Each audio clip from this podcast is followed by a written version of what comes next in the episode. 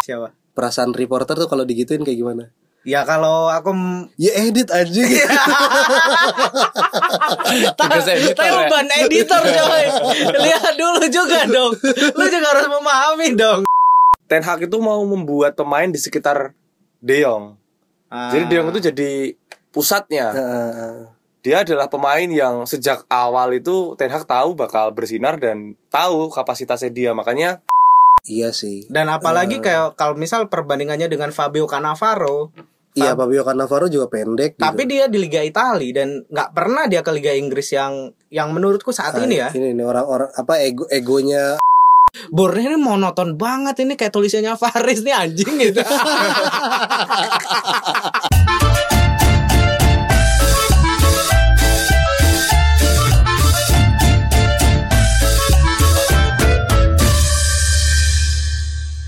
Selamat datang di podcast Oragol, karena sepak bola bukan hanya tentang gol. Episode ke lima puluh satu.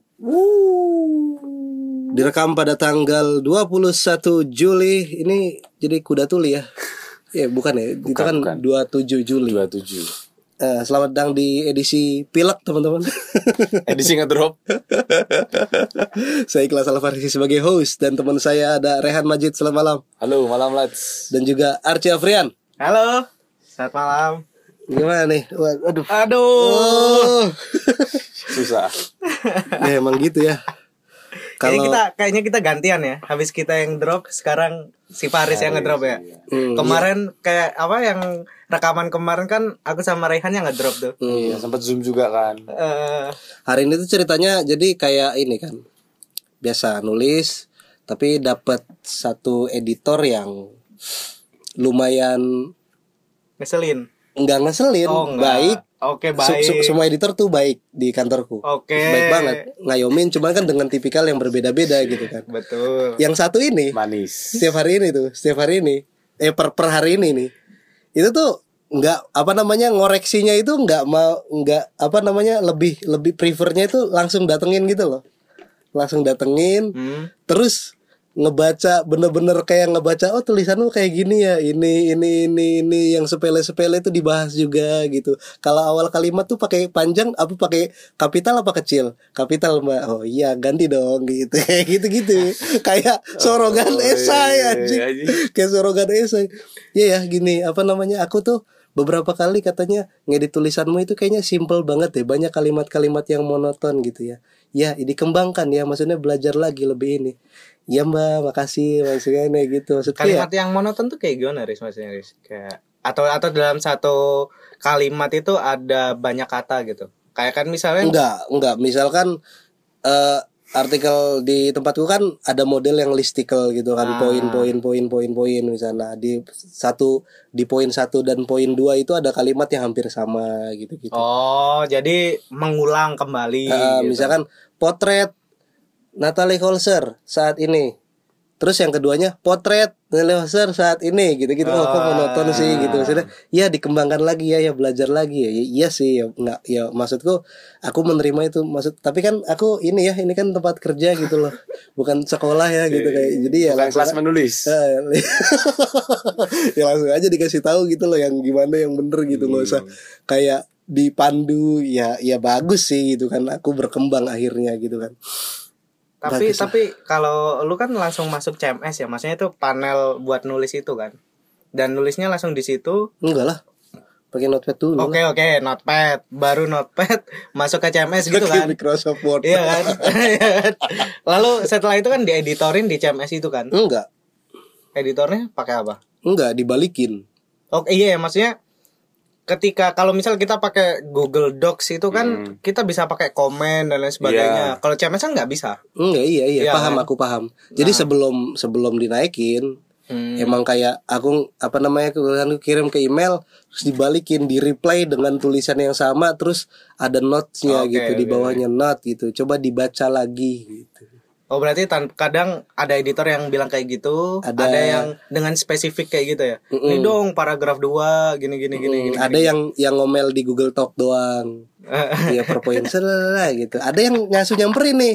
Jadi bangku set set dia ambil bangku lagi set nyamperin, jadi ngeliatin layarku gitu. Set gitu kan. Jadi kan ya gimana ya? Enak, ya? Itu itu kayak Sintayong enggak sih? Yang awal-awal dulu mempermalukan di depan banyak orang. Tapi kamu sebagai editor gimana sih? Gitu enggak? Gitu enggak? Kalau aku kan ini, kalau kayak misal sama Fahri itu kan, dia kan C M S ya kan, megang C M S sama kayak lu. Kalau dia banyak kata pengulangan kayak gitu, ku W A, karena kan kita nggak berhadapan ya. Uh, dan kayaknya W A ya, nggak Google Talk gitu. Ya. Uh, dan kalau misal di email, ya aku ini, ku beri kayak paragraf ini harusnya gini gini gini. Karena pengulangan itu juga kadang ini kan, emang baca itu kalau ngulanginnya kok gini lagi gitu. Capek ya. Tahu enggak? Uh, tahu enggak pra, apa perasaan reporter kayak gimana? Siapa? Perasaan reporter tuh kalau digituin kayak gimana? Ya kalau aku ya edit aja gitu. Tapi beban editor coy. Lihat dulu juga dong. Lu juga harus memahami dong. Ya edit aja. Tugas, maksudnya tugas siapa? Ya itu flat ya, gitu. Kalau mau ditambahin sastrawi, mau di biar kalimatnya enggak monoton, ya edit aja kan editor. Kan gue makan basic aja di basic betul nih sih, gitu. Betul sih. Basic. Eh kalau kalau kayak gini ya kayak kayak misal editor kayak uh, berita harian kayak gini aja itu paling proporsi mengedit itu menurutku ya paling cuma dua puluh atau tiga puluh persen gitu. Tapi kita nggak tahu lagi kayak misal di jurnalisme investigasi gitu editornya ngapain coba? Iya iya. Ya dex dex apa investigasi iya, atau, gitu. Ya, atau yang insight banget kayak gitu gitu. Hmm. Maksudku Maksudku adalah karena emang beban kerja dari editor berita harian itu juga lumayan banyak kayak gitu loh. Iya, iya. Dibanding kayak mungkin iya, iya. editor dari uh, news yang langsung. Uh, uh, Kalau news langsung itu malah kan ngeditnya ini verifikasi coba kutipan iya, iya. ini dari mana iya, kayak gitu-gitu. Iya, iya, iya, iya. Tapi kalau itu yang news ya. Uh, uh, Tapi kalau yang bukan news, yang timeless itu kan uh, uh, uh. lebih banyak sebenarnya. Kayak kutipan di antara ada atau enggak, mana kasih linknya gitu.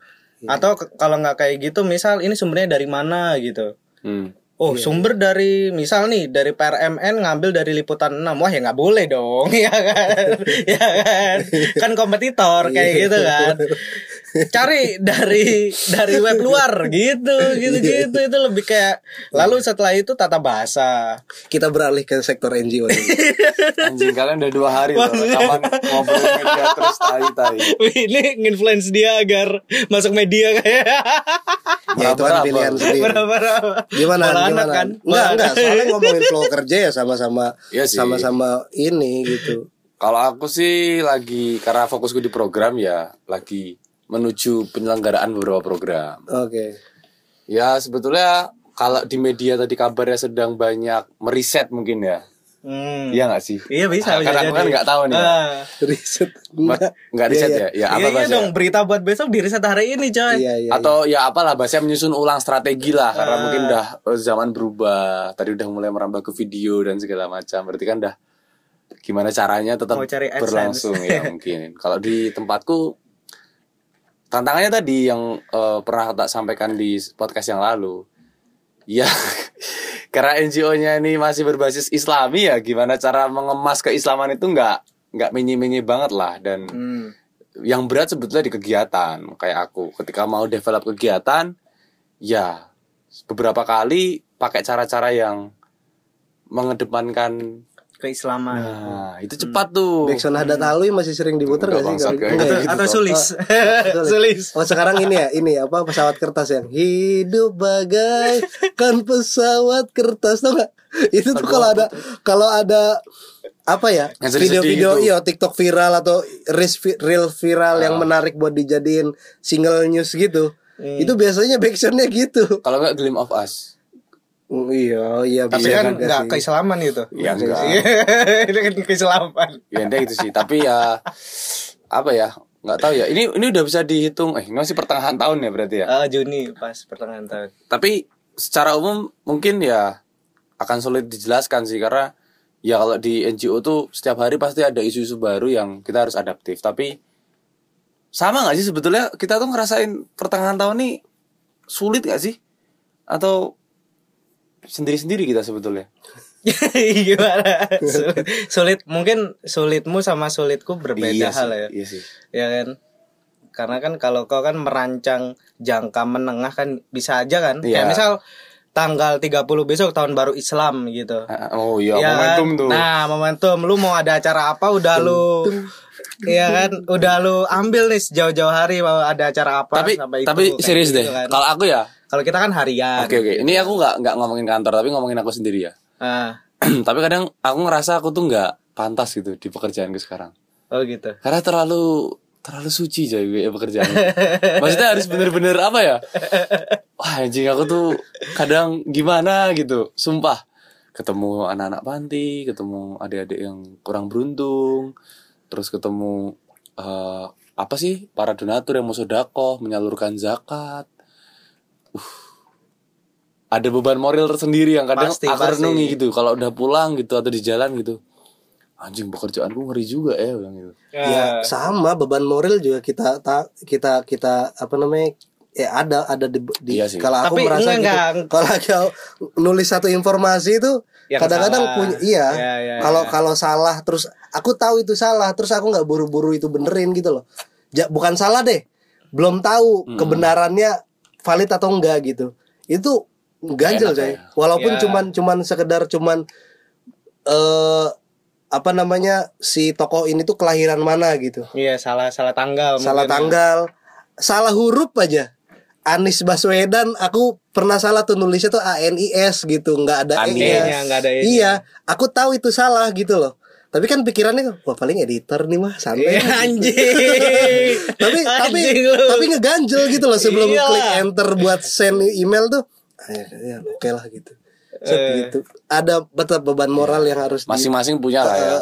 Eh tahu nggak menteri yang paling namanya salah disebut di media massa tahu? Siapa? Airlangga Hartarto. Hartanto. Hartanto. Nah banyak yang Hartanto kan. Hartarto ya. Hartarto yang bener. Serius. Uh. Serius. Sama kayak zamannya ini Agum Gumelar. Nah Agung jadinya kan.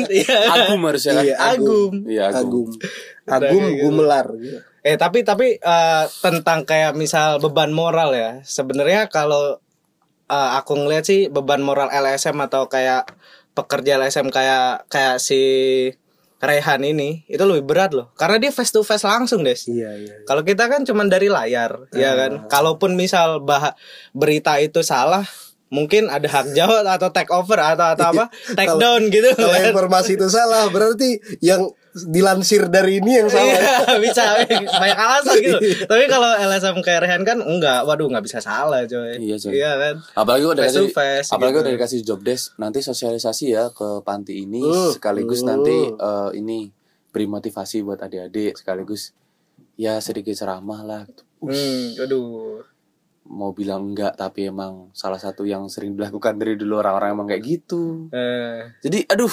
Tapi tapi ada nggak sih apa namanya berarti gini nggak misal di L S M itu orang semua L S M itu harus seenggaknya bisa bicara.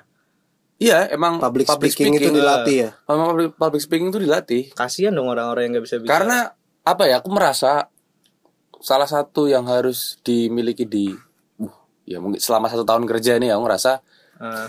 harus mampu meyakinkan orang gitu loh atas gagasan dan ide yang kita bawa karena kan L S M kan menjual ide gagasan proyek kegiatan event gitu loh uh. jadi meyakinkan kalau kita bener-bener wuh gitu loh uh. jadi dia kayak wih keren nih oke okay, saya saya ikut saya nanti donasi oke okay, nanti saya bantu okay, okay. Nah itu satu kesenian tersendiri sih ada Ta- seninya ya itu satu kesenian tersendiri retorika uh. tapi kadang pas udah gitu pas balik aduh bangsat ngomong apa? Ngomongin anak yatim lah, ngomong yeah, aduh yeah. kok, aduh. Iya, yeah, yeah, relate, relate, relate, relate. Aku, uh, ya, salah satu penyesalanku banyak. Aku kalau habis ngisi pelatihan gitu, coy. Ngisi pelatihan, pelatihan apa? Ya kayak anak retor gitu mas gitu oh, isi ini pelatihan okay. ini ngomong bla bla bla anak kempet gitu mas ini ada pelatihan gitu ngobrol apa namanya ngisi diskusi hmm. gitu ngisi diskusi aja deh. Ah. Tuh pulang-pulang tuh kayak kayak tau nggak lu Riz, lu tuh bullshit ego ini, lu ngomong sama dirimu sendiri, iya, kayak gitu, kita nggak sih lu, lu, lu kayak lu kayak paling oh, orang paling bullshit yang gue tahu deh, iya kan lu taunya cuman gue, gitu, ngomong sendiri, ngapain aku ngomong kayak gitu tadi, gitu, gitu, gitu. Iya, wah sulit lah, ya beban moral ini juga apa namanya ditanggung ya nggak tahu ya, moral moral kan subjektif, yeah. eh, bukan bukan subjektif, indikatornya beda-beda gitu.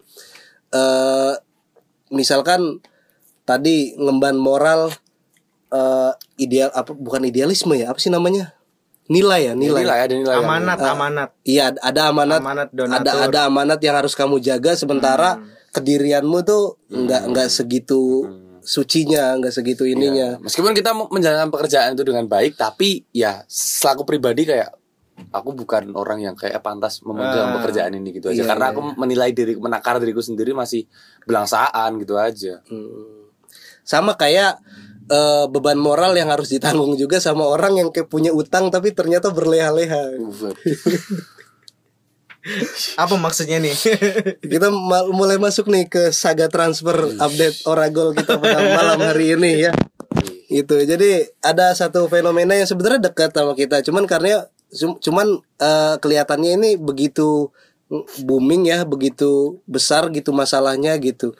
Dan ya ya ini bukan bukan terjadi di Indonesia tapi di Eropa sana yang membuat kita semakin gumun kok ada tim besar gitu.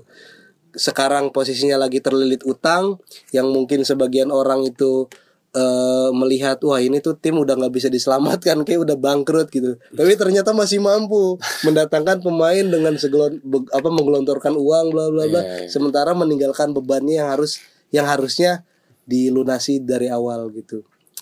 Ada Barcelona, hey. miskin klub, miskin klub, cules. Bukan bukan maskian klub lagi ya. Yeah. Miskin klub. Jadi ya semua orang udah tahu lah. Uh, kekonyolan ini tuh dimulai dari uh, Barcelona yang punya pemain bernama Frenkie de Jong yang dia awalnya itu ditawar sama klub yang sedang restrukturasi juga. Hmm. Bernama Manchester United gitu kan. Ditawar, ditawar, ditawar, sudah terjadi kesepakatan tapi ternyata gitu. Uh, ada Ke, apa namanya ada hal yang membuat si Frenkie de Jong itu belum bisa pindah, pindah gitu. Dia apa Barcelona ternyata punya utang dan di samping itu si Frenkie de Jongnya juga masih belum punya kemauan untuk pindah dari timnya ini karena dia menganggap ya Barcelona ini tempat impiannya dia, tapi ternyata tempat impiannya dia itu udah ya nyakitin dia lah bahasanya kayak gitu. Hmm. Ya menurut kalian? Uh, ini sih yang perlu diperhatikan sebenarnya ya. Barcelona ngambil beberapa pemain kayak Christensen, uh, Casey, itu kan gratis kalau sama itu. Lewi, itu gratis semua? Enggak, Lewi enggak gratis. Lewi oh, bayar. Lewi, Lewi bayar. Lewi sama Rapinya bayar. Berapa Lewi? lima puluh ya? lima puluh. Rapinha? Rapinha lima puluh atau tiga puluh eh delapan puluh gitu. Wow. Berarti di mana utang mereka ya? Gue kira-kira Lewi itu gratis loh karena kan enggak. Kontraknya berakhir Oh berakhir musim depan musim ya Lewi Masian ya. Uh, uh, uh. Kayak Christensen, Casey itu kan eh Christensen, Casey kan gratis. gratis. Jadi kayak apa P S G tahun-tahun kemarin lah. Dia cuma ambil bebannya itu di beban gaji doang kan, tapi iya, beban iya. kepindahan enggak kayak hmm. gitu kan. Ternyata Rapin dan De, Ousmane Dembele juga perpanjang kontrak. kontrak.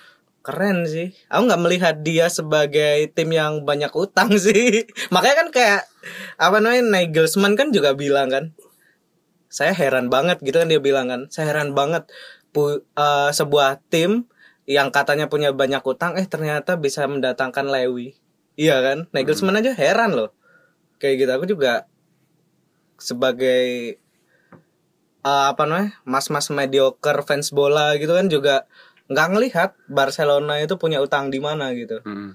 Apalagi pemain depannya mereka banyak loh Mas Ian dan belum sampai sekarang belum ada yang kejual kan kayak apa namanya Memphis Depay, Aubameyang, Ansu Fati, Dembele, Ferran Torres, Ferran Torres juga, yeah. lima lebih. Ya itu senada sih sama yang dibilang sama Uli Hoeness ya, Pres- yeah, Uli Hoeness.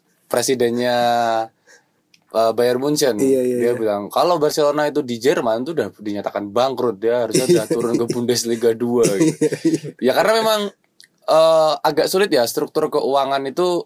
Kita nggak tahu ya di dalam Barcelona gimana, tapi yang aku baca tadi terakhir itu di box to box itu ada pemasukan juga sebetulnya lewat akuisisi Spotify, terus penggantian nama Camp Nou ada uh, Spotify-nya iya, iya, pertama kali iya. dalam sejarah uh. itu juga tidak sedikit nominalnya, uh. penjualan hak siar, hmm. yang kemudian itu memberikan dana segar buat mereka uh, belanja di uh, bursa transfer musim panas ini. Tapi nah, memang... dana segar itu bukan digunakan alih-alih digunakan hmm, untuk melunasi utang.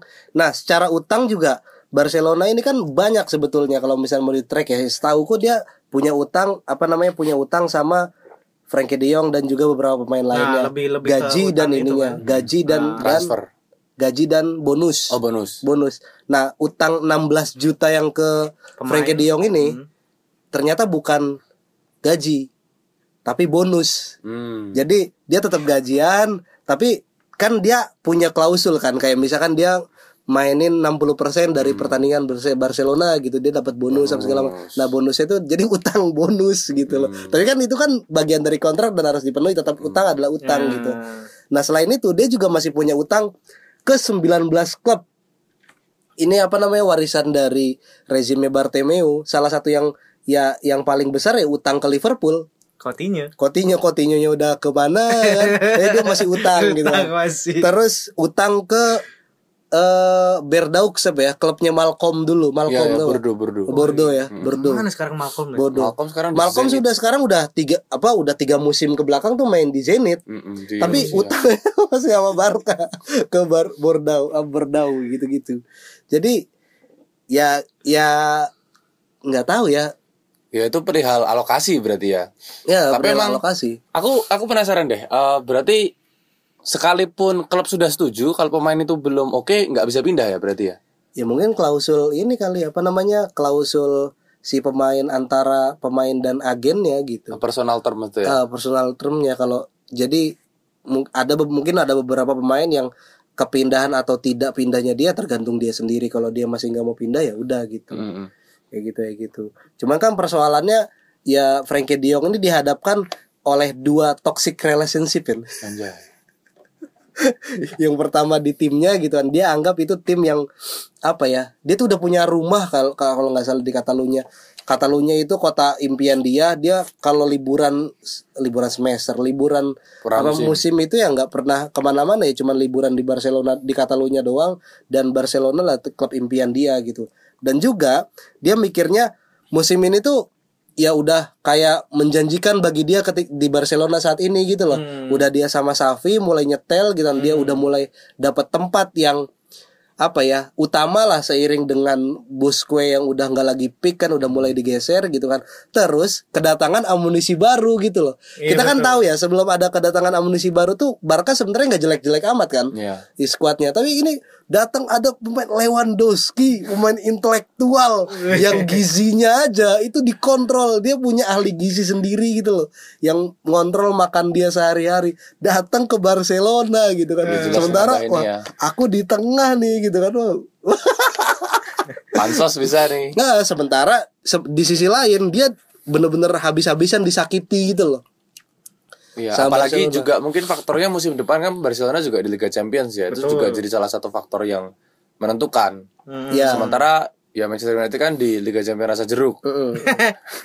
Enggak sih kalau kalau kalau di kalau di Europa League-nya sih menurutku enggak. Hmm. Tapi mungkin ini apa namanya Frenkie de Jong tuh masih masih masih ya belum mau pindah ke M U tuh gara-gara buzzer nomor satu M U anti M U sih. Oh. Luis Van Gaal. Bangsat emang. Luis Van Gaal kan kayak nggak ada capek-capeknya ngomong. Terus berkedok pelatih gitu. M U tai, M U tai, M U tai gitu. Sakit hatinya belum selesai anjing. Iya. Itu kayaknya tuh itu kayaknya tuh apa ya? Semua pemain Belanda tuh dibilangin lu pokoknya jangan ke M U, jangan ke M U. Dan ternyata kabarnya gitu ketika ditanyain wartawan rekrutan terbarunya si M U Terrell Malaysia. Uh. Gitu dia tanya, "Kamu ketika pas mau transfer ke M U sempat ngobrol sama Van Gaal gak? Enggak deh. Wah kecolongan kamu. Gak di briefing ini. Wah kecolongan kamu. Ya itu jadi dua dua apa namanya dua inilah dua kubu yang dia bimbang gitu loh. Yeah. Gak tahu sih kalau kalian jadi Frenkie de Jong gimana guys? Aku tetap di Barca sih. Tetap di Barca. Karena Barca kan restrukturisasinya uh-huh. itu lebih jelas daripada M U. Oh dari mana? Aku maksudnya tahu. Maksudnya restruktur eh, dari pemain yang masuk aja deh. Oh iya. Iya kan. Ada Gavi tapi dia belum masa pick. Lalu ada Busquets, dia udah kehilangan pick.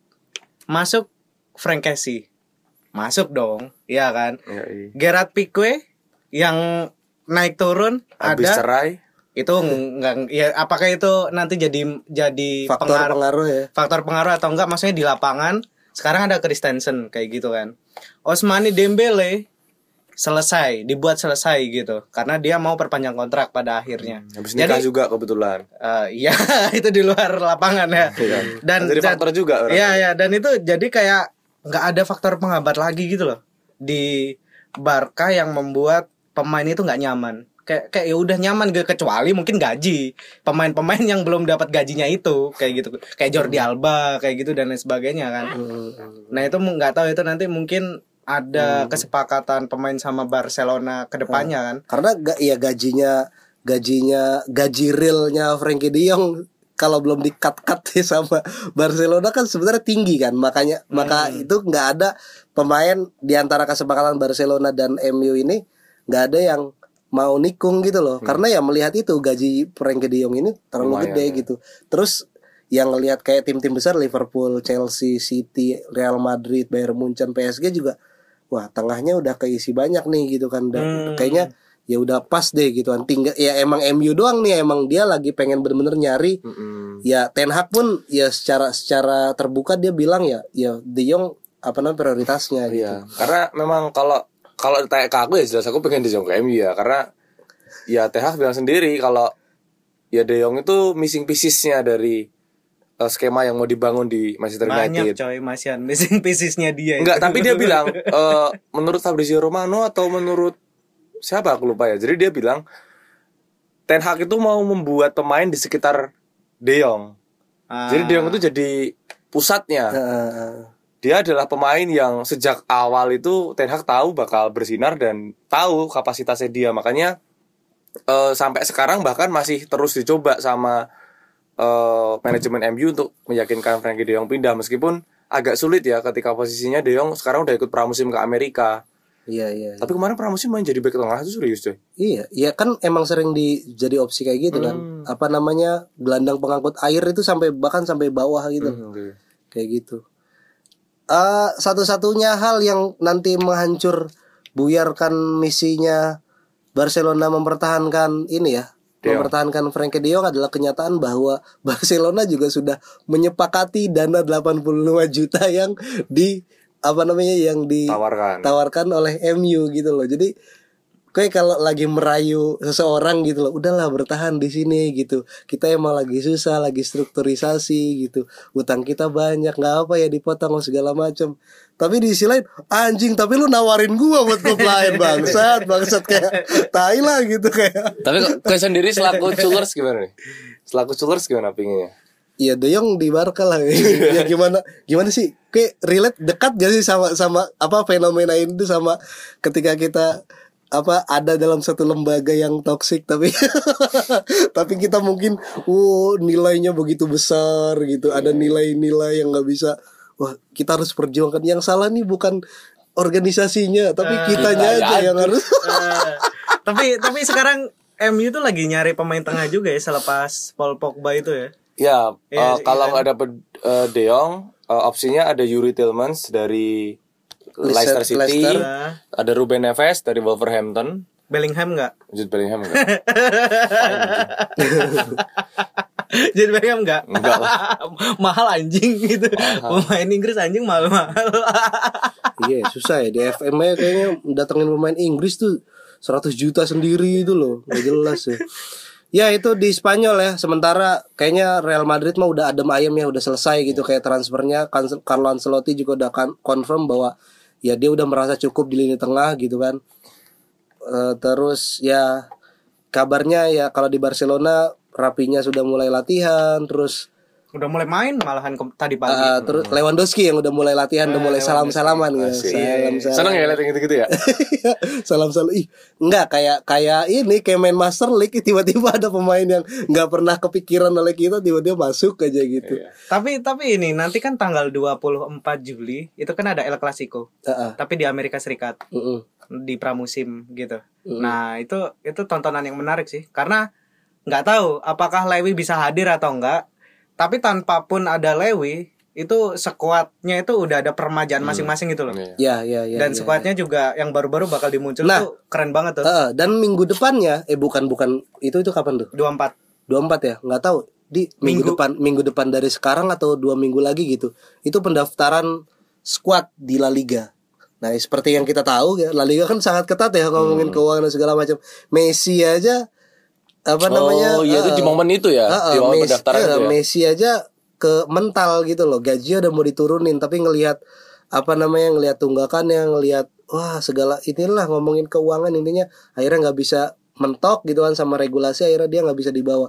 Nah apakah Frenkie de Jong akan What? kembali seperti itu? Eh ngomongin apa namanya itu ya kayak masalah ini nih aku jadi inget ketika pertukaran uh, kiper keduanya Barca dulu itu siapa? Pinto. Pinto. Bukan Neto, Neto, Neto. Sama sama siapa siapa siapa satu lagi gitu, yang dia uh, ditukar sama Valencia atau apa itu? Cilesen, Cilesen. Ya, Cilesen. Oh, Bravo. Cilesen. Oh, Cilesen. Ya, Cilesen sama Neto. Enggak, bukan Neto dong. Kemana kemana? Valencia. Ke Valencia kan? Oh, ke Valencia. Iya, itu kan lucunya gini. Ketika tanggal tiga puluh Juli, Neto kan terlebih dulu ke oh, datang dulu, datang dulu. Uh. Baru setelah tiga puluh Juli itu Kiles, namanya apa? Kilesen. Kilesen itu pergi yeah. ke Valencia. Kenapa? Ternyata saat itu Valencia masih punya utang seharga neto tiga puluh lima juta euro atau berapa? Atau dua puluh juta euro lah. Enggak ke ke enggak tahu kemana gitu kan. Hmm, jadi dengan penjualan itu dia baru bisa nutup. Heeh, dan uh. penjualan itu dia bisa bisa ditutupin sama Barca. Jadi nol gitu. Lalu pas pas setelah penutupan uh, apa namanya buku buku buku administrasi tahunan itu tiga puluh Juli uh, setelah itu si Barca ngejual Klisen ke Valencia jadi diambil lagi dan itu harganya sama loh itu sama Klisen itu saat itu punya utang lagi berarti sekarang ya nol iya sih Valencia-nya nggak tahu sekarang berapa tuh itu tahun berapa dua ribu sembilan belas apa ya kayaknya klub yang sehat dan dia hat, lucu banget tuh klub yang sehat dan dia hati-hati perhitungan itu siapa coba Bayern Munchen coy. Iya. Dia mengumumkan transfernya Matthijs de Ligt hmm. itu setelah Lewandowski dibeli kan. Iya, iya. Wah, ini Lewandowski dulu diturun nih hmm. gitu baru kita ini wah anjir de Ligt ke Bayern Munchen. Go. Harganya berapa dia? seratus juta lebih. Wah, gokil. Tapi emang itu Tapi sih masih muda juga ya. Uh, Bayern oh ya klub Jerman tak pikir ya. Uh. Kecuali Schalke nol empat ya. Schalke nol empat itu kecelakaan sih karena manajemennya yang berantakan. Tapi kalau udah semapan Bayern Munchen, hmm. emang yang salah satu dijadikan dasar pengelolaan klub itu soal keuangan. Hmm. Bahkan dia tuh punya ambang batas gaji. Jadi mau seberapa bintangnya kamu kalau nggak mau ne, apa ngikutin ambang batas gaji kita ya nggak akan bisa datang. Salary cap-nya sendiri salary cap-nya, ya. Iya, dia walaupun punya, di Eropa nggak nggak ada salary cap. Nggak ada, Amerika, tapi kan? Iya nggak ada. Tapi di di internal klubnya nah. dibangun seperti itu. Karena kan kalau kita runut ke atas dari presiden, uh, direktur olahraga, direktur tekniknya itu kan alumni alumni semua tuh, Uli Hoeness, Oliver Kahn, orang-orang Bavaria semua. Uh, kayak, siapa Uli Hoeness apa siapa ya yang yang anjing itu benter atau apa gitu ya yang yang aku juga nggak bisa ngelawan itu gitu jadi pas masih saganya transfer Lewandowski itu kan sebenarnya uh-huh. kan uh, si Barcelona itu pengen beli Lewandowski tapi dengan dicicil oh, yeah. selama dua tahun terus ada yang komentar ya dicicil dua tahun tapi aku nggak yakin nih dua tahun ke depan Barcelona masih ada. Bagus. Anjing, tinggal nama gimana? Ninggalin utang bangsat. Ahli warisnya siapa nih gitu. Espanyol dong yang keren. Ahli warisnya Espanyol. Espanyol. Sulit lah. Oke, ya kita ke Italia ya. Ada Paulo Dybala yang merapat ke A S Roma. Yoi. Kirain Yoi. bakal keluar dari Italia ya, nangis-nangis ninggalin Juventus. Kira ke M U loh. Ternyata ke Ya kemarin santer ke M U. A S Roma. Dybala. Dilatih oleh pelatih yang baru tatoan. Gokil. Tatonya. Tatonya keren nih. Liga tatonya. Champions, Liga Champions rasa jeruk sama Liga Champions rasa mangga. Melon. Oh, melon, melon ya. Oke, okay, melon. Warna hijau dong. Mangga juga hijau dong. Kan dibuka merah. Oh, oke. Okay. Salah, buka kuning. Oranye dong. Oranye dong. Gimana sih kowe? Anjir. Itulah. Gimana? Ya, itu Paulo Dybala ke A S Roma ya. Enggak Nggak, nggak diduga-duga karena yang aku lihat di Twitter tuh yang paling merasa tersakiti sebetulnya Inter Milan karena ngebut banget Inter Milan sebetulnya. Tapi ya ini mungkin magisnya seorang pelatih ya. Jose Mourinho menangani A S Roma belum sampai genap dua musim udah bisa bawa trofi Eropa. Meski, ya walaupun itu ya, ya. ya walaupun ya, ya tapi bagi ya, bagi kan yang penting trofi. Iya iya iya. Ya, ya, betul, betul, betul. Intinya uh, dari beberapa laporan termasuk dari Fabrizio Romano, salah satu faktor penting kepindahan Dybala ya Jose Mourinho. Hmm. Melihat prospek dan uh, ada optimisme musim depan bisa tampil di hmm. Liga Champions. Wis toh kompetisi apa wae sing penting ono sing dimenangke. A S Roma kan enggak enggak tampil di Liga Champions. Musim depan maksudnya. Musim depannya lagi. Iya, musim depannya lagi, sorry. uh, ada ada optimisme uh. mengarungi musim depan akan bermuara ke paling tidak Liga Champions, okay, seperti okay, itu. Okay, okay. Dan yang lebih uh, apa ya? Mungkin bisa dibilang tidak terkira ya. Paulo Dybala bahkan mampu untuk menurunkan egonya dengan mem- mengurangi separuh gajinya. Dari sebelas koma lima juta euro hanya menerima enam juta euro di A S Roma. Setahun ya itu ya. Ya. Intinya uh, ada pengorbanan yang besar juga dari pihak agen dan Paulo hmm. Dybala untuk untuk bisa merapat ke Serigala Ibu Kota. Tapi ya tak pikir ini kepindahan yang bagus sih, karena kalau pindah ke Inter Milan atau M U jelas ekspektasinya terlalu tinggi ya. Karena kan aku bukannya bukannya apa, tapi Paulo Dybala kan peak-nya kan saat Juventus juga peak gitu loh, paham nggak ah, sih? Aku nggak tahu ini ini ini opini yang bagus atau enggak, tapi kan akhirnya kan untuk menguji dia sebagai seorang individu yang adaptif di tim manapun itu kan perlu pengujian barangkali. Misalnya sekarang dia di A S Roma, mm. kayak gitu. Jadi ya, ya ibaratnya dulu dia ditransfer dari Palermo, ya dia dia bersinar di Palermo, tapi uh. sebagai individual tidak sebagai tim. Yeah. Nah, tapi dia kemudian masuk ke Juventus dengan tim yang uh, bertabur bintang, dengan mm. racikan yang pas. Jadi dia nyetel bertahun-tahun monopoli Serie A dan sekarang dia dipaksa meninggalkan zona nyamannya. Bisa nggak? Dia redupnya pas ada Ronaldo doang kan, nggak kepake kan? Ah, kebetulan cedera juga. Ah, cedera, cedera juga. juga. Sekarang ada Chiesa lagi. Wah, udahlah, pulang pergi aja Chiesa hmm. gitu. Makanya uh, mungkin yang yang menarik dalam dalam kasus ini sebetulnya seberapa besar pengaruh pelatih itu dalam uh, kebijakan transfer market itu loh. Karena pas aku ingat banget M U waktu dilatih sama Ole itu susah banget cari pemain karena hmm. dia seorang pelatih mediocre. Ya aku aku itu dia nggak punya nggak punya track record kepelatihan yang bagus. Hmm. Dan akhirnya kalau nonton M U itu yang dibahas bukan taktikal ya, tapi soal soal semangat juangnya. Hmm.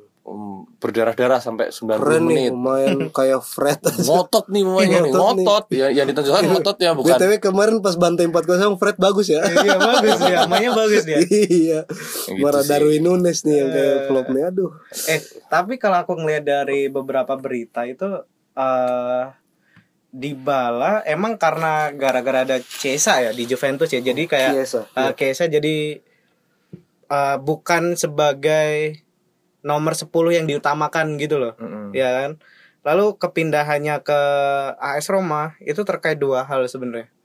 Mourinho yang karena dia ingin punya pela, uh, ingin dilatih oleh pelatih yang punya karakter. Di Juventus enggak ada. Setahu aku Pirlo sebenarnya. Enggak Tapi, sih. Terakhir yang punya karakter menurutku kalau kalau enggak Conte, ya Conte sama Allegri. Iya, iya sekarang maka Allegri juga. Eh ganti nggak sih? Enggak, sekarang kan tapi sih. Dia nggak nggak nggak terlalu sesuai. Sekarang siapa ya? Ya Allegri. Oh iya Allegri. Nah, masih Allegri gitu. Lalu yang kedua adalah sosok dari Francesco Totti. Itu idolanya dia juga. Iya hmm. iya. Makanya ketika saat di A S Roma kan uh, si Totti ini kan, ya udah deh pakai nomor sepuluh-ku gitu kan. Dia pakai nomor sepuluh sekarang ya. Tapi dua puluh satu dia enggak mau. Eh, dua puluh satu Uh, dia enggak mau. Respect, beban, respect. Coy, beban, uh, beban, beban dan respect beban ya. Dan respect. Uh, karena udah dipensiunkan juga kan nomornya? Iya iya iya iya. sepuluh sama sama belum dipensiunkan sebenarnya, nomor coy. sepuluh Nomor sepuluh enggak enggak bakal di uh, kalau menurutku enggak bakal bisa dipensiunkan ya. Karena itu kan nomor ya maksudnya siapapun yang bakal bisa make itu bakal dipakein ada, ada nilai gitu kualitatifnya dan oh, itu iya ya sayang kalau dipensiunkan. Waduh ya, ini sumber pemasukan nih kayak gitu. Nomor tiganya Maldini mungkin gak pensiun permanen gak mungkin, tapi mungkin sementara ya, ya, ya. Kecuali misal nomor yang setelah satu sampai sebelas dua puluh itu bisa tuh uh. ya, ya. satu sampai sebelas Iya kan, karena itu kan kalau di kadang di peraturan beberapa apa namanya kompetisi itu kan mengharuskan ada nomor itu kayak gitu. Iya iya iya iya. Iya. Kayak ya, gitu. kayak kayak di La Liga kan enggak boleh nomor aneh-aneh. Jadi ya nah. squad dua puluh lima ya satu sampai dua puluh lima nomornya. Enggak boleh sembilan puluh sembilan kayak Ronaldinho gitu ya, biasanya kan. enam puluh enam Alexander Arnold gitu ya. Iya. Liga Inggris kan ngas- ngasal banget kan nomornya kan. enam puluh enam tiba-tiba enam puluh enam Alex Arnold. Tapi itu akhirnya punya value iya. apa punya nilai yang tinggi kan gara-gara Arnoldnya emang gacor juga gitu. Nah, terus kita mau ngabisin rangkuman transfer yang ada di Eropa dulu nih sebelum kita nanti pindah ke benua lainnya. Ada Lisandro Martinez yang resmi bergabung dengan Manchester United. Yes. Baik yang bilang Lisandro Martinez ini back yang pendek dan dipertanyakan, oh Ten Hag ya mungkin mungkin dia tahu gitu Lisandro Martinez itu kayak gimana, dia dari Ajax segala macem, tipikalnya kayak apa. Tapi masa iya gitu dia nanti nggak flop gitu ketika main di Liga Primer, seratus tujuh puluh doang gitu. Dorong, aduh kan pas Cornel kan ya, pas Cornel ya itu yang ada Van Dijk kan, jatuh-jatuh. Cuma saya nih. Iya. Siapa nih? Sebahu. Sebahunya. Gimana Tuhan? Van Dijk. Ya itu itu kemarin yang langsung jadi perbincangan karena media Inggris selalu punya celah, apalagi ngomonginnya M U kan. Ada aja. Iya. Udah M U nggak makan. Richnya, ininya harus, mm-mm. inilah. Gitu. Begitu Lisandro Martinez datang, ya ada greeting lah, welcome to Manchester itu. Uh, breaking Lisandro Martinez uh. from Ajax to United. Habis itu mulai mempertanyakan uh. apakah dengan tinggi badan seratus tujuh puluh bisa bersaing di Premier dan segala macam. Uh. Dan akhirnya jadi perdebatan sendiri di Twitter terkhusus ya, uh. membahas soal Lisandro Martinez, apalagi dia uh, apa terkenal suka overlapping ya, membantu yeah, yeah, yeah. membantu yeah. penyerangan uh.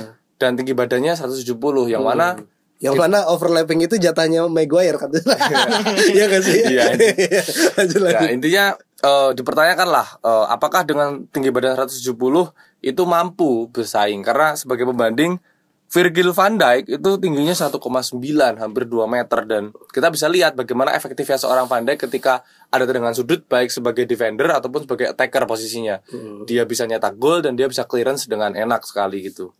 Tapi lebih jauh lagi ya, kalau ditilik back-back tengah di dunia, terkhusus di Eropa tuh nggak semuanya tinggi-tinggi. Iya, iya, iya. Banyak pemain-pemain yang berposisi sebagai back tengah tuh tinggi hmm. badannya juga seratus tujuh puluh, seratus tujuh puluh lima, iya, iya, tapi iya, iya. juga punya karir yang mencolok. Bagus, iya, iya. Iya, kayak iya. Fabio Cannavaro, lalu hmm. ada Carles Puyol, iya, iya, iya. ada Roberto Ayala. Ya, pemain-pemain itu tinggi badannya nggak begitu tinggi, tapi ini faktornya. Orang sebagai back tengah banyak yang menilai lebih ke timing, hmm. ya kan, lebih ke timing. Bagaimana dia uh, membaca momentum, bagaimana dia uh, memotong bola dan segala hmm. macam. Jadi itu yang kemudian lebih ditonjolkan oleh banyak orang dilihat sebagai proporsi yang baik sebagai back tengah. Jadi ya tinggi badan barangkali akhirnya jadi bonus.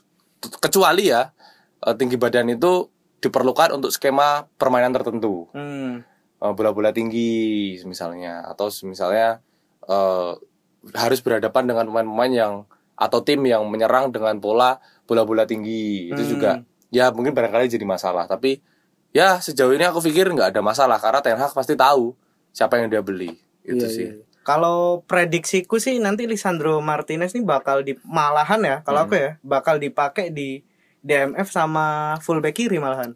Karena kan dia pengguna kaki kiri. Hmm. Dan di beberapa apa laga di Ajax dia tuh juga sering kali ditaruh di D M F sama fullback kiri kayak gitu.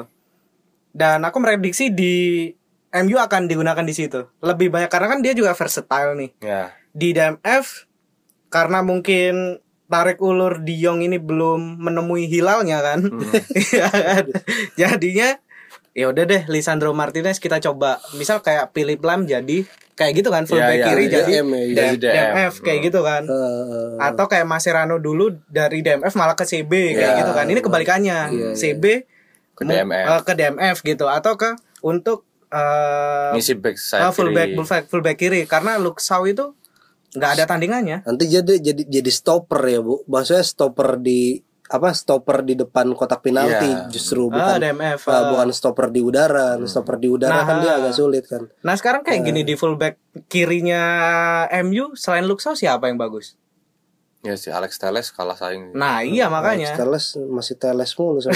Makanya Lisandro bisa kering kering di situ gitu. Bisa di fullback kiri sama D M F gitu. Iyi. Puyol itu cuman seratus tujuh puluh delapan loh. Hmm. Tapi kan menang, menang gondrong ya, doang, menang kan gondrong dan menang menang semangat. Maksudnya permainan Liga Spanyol sama Liga tapi Inggris. Dia jadi jadi pahlawan dua ribu sepuluh sama timnas Spanyol. Iya betul. Pas lawan Jerman dia itu kan kompetisi kompetisi satu kali kan, bukan liga kan. Dan Liga Inggris sama Liga Spanyol itu kan berbeda banget. Iya sih. Dan apalagi uh, kayak kalau misal perbandingannya dengan Fabio Cannavaro. Iya, Fabio Cannavaro juga pendek. Tapi gitu. Dia di Liga Italia dan nggak pernah dia ke Liga Inggris yang yang menurutku saat ah, ini ya. Ini nih orang-orang apa ego egonya gengsi. Tapi lihat perbedaannya. Iya. Per, aku ngelihat dari musim lalu ya. Uh, kayak kayak Liverpool lah. Mereka mereka lebih suka long ball loh. British Invasion sudah iya. masuk ke ke real. Lalu lalu, lalu ketika M U ketika Bang. dia pakai fast break gitu yang masih oleh, mm-hmm. dia juga kebanyakan long ball loh kayak gitu. Dan apakah bisa kayak misal sekarang aja deh, ada nggak di pemain Inggris uh, pemain yang main di Liga Inggris yang tinggi badannya itu seratus delapan puluh ke bawah? Ada nggak? Ada winger. Wing, iya maksudnya pemain back, pemain back, pemain back ada nggak coba? Kau ya, nanti kita kita searching lah ya. Kita klarifikasi nah, nanti ya. Cuman nah, ada, aku ngeliatnya nggak ada. Nah, cu- cuman ya nanti gitu. uh, apa namanya ma- tergantung ke skemanya gitu. Nah kalo, makanya prediksi gue uh, bakal di kalau nggak di fullback di D M F uh, gitu. Uh, ya tadi apa kalimat terakhirnya Rehan gitu, Ten Hag dengan dia apa namanya pelatih yang jelas lah bahasanya, dia punya hmm. punya planning yang jelas gitu kan, punya karakter juga uh, sih punya karakter itu. Juga dia juga nggak mungkin uh, merekrut menambah satu pemain untuk membuka celah lainnya gitu iya. kan, malah menutup kan malah, nah, ya, harus, makanya betul, ya makanya. Statementnya Ten Hag itu tak pikir adalah cerminan karakter yang yang yang jelas tuh. Dia bilang saya memang membutuhkan Frenkie de Jong karena hmm. di posisi itu menurut saya yang terbaik adalah dia, makanya saya butuh dia di tim saya. Hmm. Tapi kalau saya nggak bisa dapat dia, saya akan mencari di tim saya uh-huh. dan akan saya plot untuk bisa mengisi posisi itu, hmm. entah dari yang sudah ada atau pemain muda. Hmm. Jadi dia nggak kayak zaman Ole, nggak kayak zaman Van Hal yang Mourinho, ya. Yang kalau nggak dapat menerima opsi dua tiganya yang dari board, yang justru oke okay, dia di posisi yang sama tapi untuk gaya bermainnya tidak sesuai, makanya banyak yeah, sekali pemain yeah. yang flop. Alexis Sanchez, terus yo Romelu Lukaku, Angel Di Maria, ya pemain-pemain besar semua. Iya anjir. Tapi tidak sesuai dengan skema Victor permainan. Valdes, Victor, Victor Valdes, Victor Valdes. Siapa? Falcao. Ya kan? Falcao. Sedangkan di di ya ya kalau berkaca ke zamannya Sir Alex Ferguson, itu hal yang sangat jarang kutemui. M U beli pemain itu flop. Ya, nah. Sangat jarang kutemui. Bahkan pemain-pemain pinjaman kayak Henrik Larsson itu punya kontribusi besar karena ya Jemba Jemba gimana Jemba Jemba Erik Jemba Jemba Jemba Jemba ya pemain ya. Arema pemain Arema iya pasti pemain ya, ya Jemba Jemba dia posisinya gitulah gitulah ya ya kita pulang kampung aja nih. Ada uh, ya pemanasan juga di tim-tim Liga satu yang nanti tanggal dua puluh enam Juli akan Premier League eh, Premier League tanggal dua puluh empat atau dua puluh enam ya, hari Sabtu pokoknya dua puluh enam. Ayo, ayo, kapan ayo? Nggak, tapi yang pasti nih udah menjelang dua puluh empat, apa? dua puluh empat, dua puluh empat ya. dua puluh empat. Udah menjelang kick off ini Persija. Ya, sudah mulai satu persatu tim ini meluncing skuadnya dan Jersey ya juga. Mulai banyak tim yang membangun super tim kayaknya. Kalau di update-nya Oragol ini ada ya slot pemain asingnya Persija untuk mengarungi Liga satu musim depan ini sudah lengkap. Ada Andre Andre Kudela, terus ada Mikhail Kremencik, ada Hano Behrens dan Abdullah Yusuf Helal. Mantap sekali nih. Ya sementara ya enggak tahu sih. Kemarin sih kayak uh powerful banget ya mainnya lawan Rans uh, itu kan. Uh keren. Partai bener. Pembuka Liga satu Persija lawan Bali United. Bali United. Di Jis ya? Di eh. Jis ah. Di kandang Persija pokoknya. Oh, Bung Karno, Bung Karno, Bung Karno. Ah. Emang di Bung Karno. Di Bung Karno. Di Bung Karno. Oh, iya. Tapi kan partai pembukanya siang bukan sih? Malam. Enggak, pembukaannya itu malam. Itu ditandai sama Persija sama Bali United. Iya. Tapi pertandingan pertama oh, ya Liga satunya iya, siang. Dari siang oh. udah siang. Dari siang. Eh kalau Persija ini kalau bisa nonton berangkat yuk. Kalian tapi kok kalian gak susah bisa. Ya. Enggak bisa maaf ya. Bisa. Kita lewat video aja. Ini apa sih? Rasain sih. Tapi ya t- itu nantilah. Tapi tak pikir ini ini tiba-tiba pengen ngajakin berangkat tuh. Iya dulu mago aja dulu. Ya, tapi ini keren nih. Maksudnya Persija uh, kemarin skema yang diperlihatkan waktu lawan Rans tuh aku nonton tuh. Bola-bola pendek. Hmm. Ya, ya, karena ya. Di beberapa uh, kesempatan sebelumnya Firza Andika kan di interview kan. Iya, iya, iya. Ya, kami dilarang main long ball sama Thomas Doll gitu. Kalau kami main long ball dimarahin bilang gitu. Kami benar-benar dipaksa untuk membiasakan diri dengan passing-passing pendek. Mm-hmm. Karena ya di sepak bola kita ya umpan panjang itu enggak efektif gitu. Udah yang umpan enggak akurat, yang nerima juga kesulitan. Jadi ya mulai mulai paham ya. Iya, mulai paham, mulai dapat logika ya setelah bertahun-tahun. Ya. Mulai bola adalah teman kami. Kebalanya mulai dibuka. Jadi tapi itu itu menarik nih. Uh, si uh, Thomas Doll dari empat rekrutannya tiga tuh adalah alumni Slavia Praha ya, yang bermain di Fortuna Liga yang di Republik Ceko, dan tiga-tiganya pernah mencicipi panggung Liga Champions, termasuk Abdullah Yusuf Helal yang musim lalu di fase grup sempat bermain lawan Borussia Dortmund. Intinya tiga pemain yang datang dari Slavia, Slavia Praha ini punya uh, apa sih background kompetisi yang mentereng di Eropa, yeah, dan yeah, yeah. kelihatan banget, kelihatan banget. Kemarin lawan Rans itu aku nonton tiga tiga pemain ini, Kramencik, Kudela dan Behrens itu mampu benar-benar menciptakan langsung, iya, ya? langsung, langsung ya? nyetel, nyetel dan ya itu membuat kita gumun, padahal uh, that's football, hmm. simple gitu aja. Iya, iya, tapi iya. kita gumun karena itu nggak bisa iya, tersaji di lapangan-lapangan uh, sepak bola di Indonesia. Iya, iya, iya, iya. Dan untungnya di di yang di paruh pertama aku kredit nih, ini mungkin agak melenceng ya, tapi aku kasih kredit luar biasa buat Syahrian Abimanyu. Wih gila, waktu lawan Rans, Rans uh, Nusantara itu dia Dia mampu uh. di antara uh, Behrens dan Kudela ya ada Abimanyu yeah. yang berulang kali mengirim umpan yeah, yeah. yang nggak kalah keren juga sama yeah. umpan-umpannya Kudela. Uh, Jadi iya sih. Wih, keren oh, sih. Persija maksudnya dengan adanya slot pemain asing itu yang jadi finisher, yang ngebuka hmm. ruang apa segala macam, ya Persija juga punya dua pion yang yang menurutku ya itu anugerah ya hmm. dengan kemampuan passingnya yang bagus. Yes. Ada Syahrian Abimanyu dan jangan lupa men, Hansamu Yama Pranata. Hansamu Yama Pranata. Anjir. Wah, ya, itu betul, sih. Betul. Ya. Orang gila sih itu. Iya, nanti ya paling nanti Andres Kudela digocek lah sama Ciro Alves ya. Taisi Marukawa. Iya, ya ngomongin ngomong apa ngomong-ngomong super tim nih. Misalnya kita ngelihat nih Persija nih, wah keren apa. Ya jangan lupa gitu, tim-tim lain juga sedang membangun, membangun yes. super timnya gitu yeah, loh. Yeah. Ya awal awal-awal musim nih kita mungkin gumun sama anjing kok bisa ya gitu P S I S ngumpulin dua pemain terbaik musim kemarin hmm. gitu loh. Hmm. Ada Carlos Portes dan Taise Marukawa. Taise Marukawa walaupun ya P S I S enggak berhasil jadi final juga ya Piala Presiden hmm. tapi runner up kan? Uh, eh, ya, enggak lah. Semifinal kalah ya. Semifinal kalah. Semifinal kalah sama uh, Arema. Iya iya iya. Ya, sorry sorry. Uh, apa runner up-nya kan Borneo, Borneo kan dengan Lili Palinya kok bisa ya bagus ya. Ya emang Lili Pali bagus eh, sih. Eh tapi ngomongin kemarin final Piala Presiden tuh aku kok kecewa banget ya sama apa namanya yang leg kedua ya, yang leg kedua itu aku kecewa banget sama permainan dua tim ini karena jarak antar lininya itu jauh banget loh. Aku ngelihatnya dan dan itu lomba-lomba terus itu.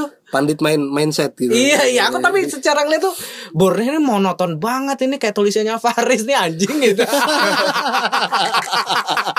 Wah ini long ball mulu, long ball semua dijejer di depan itu loh. Tapi juga nggak akurasinya juga nggak dapet gitu. Kan. Iya iya. iya. Uh. Ya karena ini udah tinggal final gitu kan. Hadiah depan mata nih, iya, Maya tapi, nih gitu kan buat dana awal tahun nih gitu tapi kan. Tapi kuasai dulu lah permainan ya. gitu. Jadi kan. pragmatis gitu. Namanya ya, pra- iya benar, pragmatis banget dan ya. yang apa pelatih Arema itu juga numpuk lim ah, sepuluh sepuluh pemain tuh.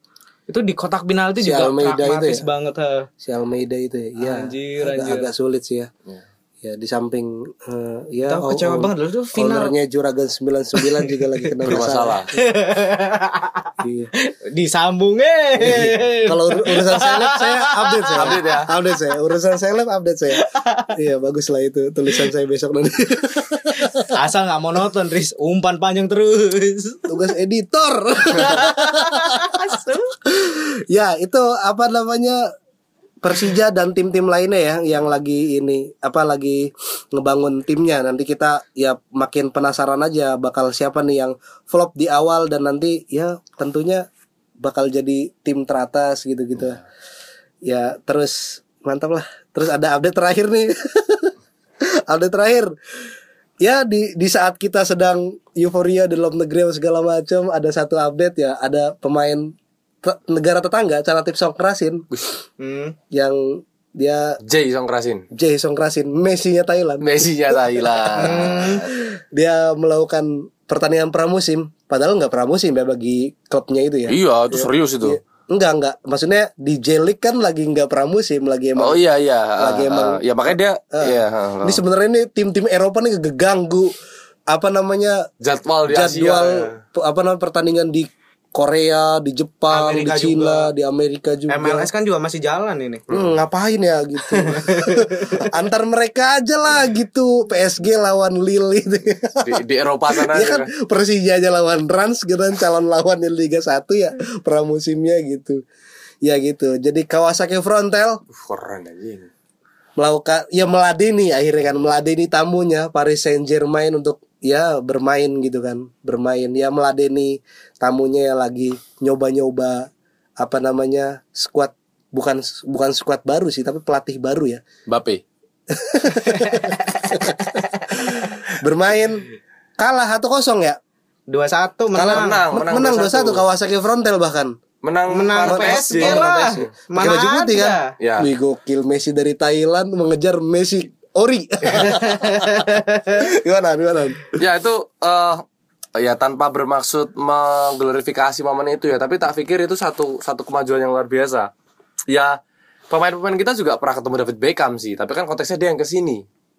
Paham ya, kan, Messi juga ya. Ya Messi juga ke Jepang. Iya tunggu tunggu, tapi Chanathip kan posisinya bukan orang Jepang, paham nggak sih logikanya? Ya, dia ya. Abroad, uh, dia merantau okay, nih, okay, okay, okay. Di perantauan ketemu nih, uh, karena jalan yang terbuka. Kalau dia sekarang masih di Thailand ya paling ketemunya M U kemarin sama Liverpool. Yeah. Hmm. Kalau dia ke Thailand ketemu Buriram United, ketemu sama Ihsan Fandi anaknya. Oh iya. Ya itu. Tapi ya bukan itu Buriram nih, apa namanya enggak tahu aku. Tapi Ihsan meskipun Fandi ini bertajuk sebagai laga friendly ya, tapi tak pikir itu jadi pengalaman yang luar biasa enggak sih bagi Chanathip gitu. Iya iya. Ya, ya. ya a- a- aduh gila, satu panggung sama Neymar, sama Mbappe, sama Messi itu kan different gravy ya, different gravity. Yeah, jadi kayak privilege, man. Privilege dan itu mentalitas gitu.